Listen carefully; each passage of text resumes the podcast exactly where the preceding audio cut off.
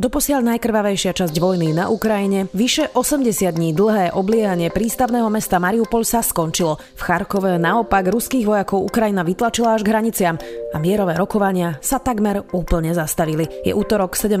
mája, moje meno je Zuzana Kovačič-Hanzelová a toto je všetko podstatné, čo sa dnes stalo vo vojne na Ukrajine. Na tomto dieli spolupracoval Lukáš Ondrčanin.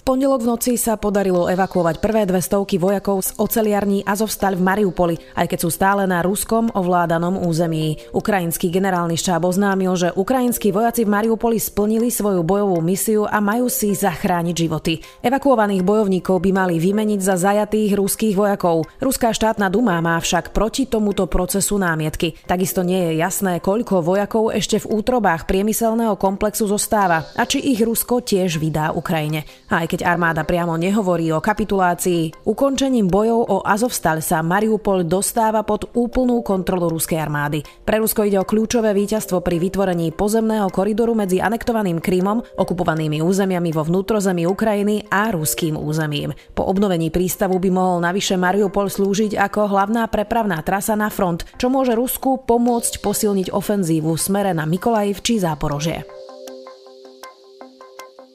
čase evakuácií viaceré miesta na Ukrajine zasiahli ruské rakety. Najmenej 8 osôb zomrelo na severe pri Černihive, ktorí už predtým ruské nálety výrazne poškodili. Masívnemu útoku čelila v noci aj Lvovská oblasť. Väčšinu prichádzajúcich rakiet sa však podarilo zostreliť. Jedna strela zasiahla železničnú infraštruktúru v blízkosti vojenského tréningového centra Javoriu len 20 kilometrov od polských hraníc. Rusko tvrdí, že raketový útok mieril na zásielku zbraní.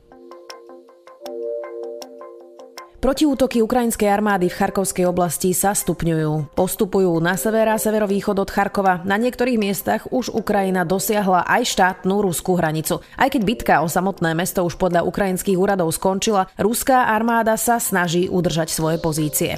Táto aktivita je iná ako predchádzajúci ruský ústop pri Kieve, Černihive a Sumách, keď sa Rusko úplne stiahlo na svoje územie. Ruské jednotky sa môžu snažiť udržať si svoje pozície na Ukrajine a pokračovať v delostreleckých útokoch, aby zabránili ukrajinským jednotkám dostať sa na dostrel k okraju mesta Belgorod, konštatuje v analýze Americký inštitút pre štúdium vojny. Belgorod slúži ako kľúčový logistický úzol pre ruskú armádu. Prerušenie tejto zásobovacej trasy by mohlo ohroziť schopnosť Rusov posilniť ofenzívu na Sloviansk a Kramatorsk. Rusko podľa inštitútu nedosiahlo ani v uplynulom dni zásadné zisky v Luhanskej oblasti, asi desatinu stále kontroluje Ukrajina. Rokovania o ukončení vojny na Ukrajine sú na mŕtvom bode. Ruské ministerstvo zahraničných vecí obvinilo v pondelok Kiev, že sa z rokovaní de facto stiahol. Poradca prezidenta Zelenského Michailo Podoliak potvrdil, že aktuálne rokovania nepokračujú. Dôvodom je, že Rusko neprejavuje žiadne porozumenie situácie, ktorá na Ukrajine nastala a svoju extrémne negatívnu rolu v konflikte. Rusko podľa Podoliaka tiež nerozumie tomu, že situácia na fronte neprebieha podľa ich pôvodného plánu. Dôvodom je podľa poradcu aj neustála propaganda propaganda a to, že aj samotná politická elita sa bojí povedať pravdu. Rokovania sú pre Moskvu len nástrojom propagandy, pričom Rusko riešenie konfliktu nechce, tvrdí Podoliak. Ak budú podmienky jasne špecifikované, Kiev je ochotný v rokovaniach znovu pokračovať.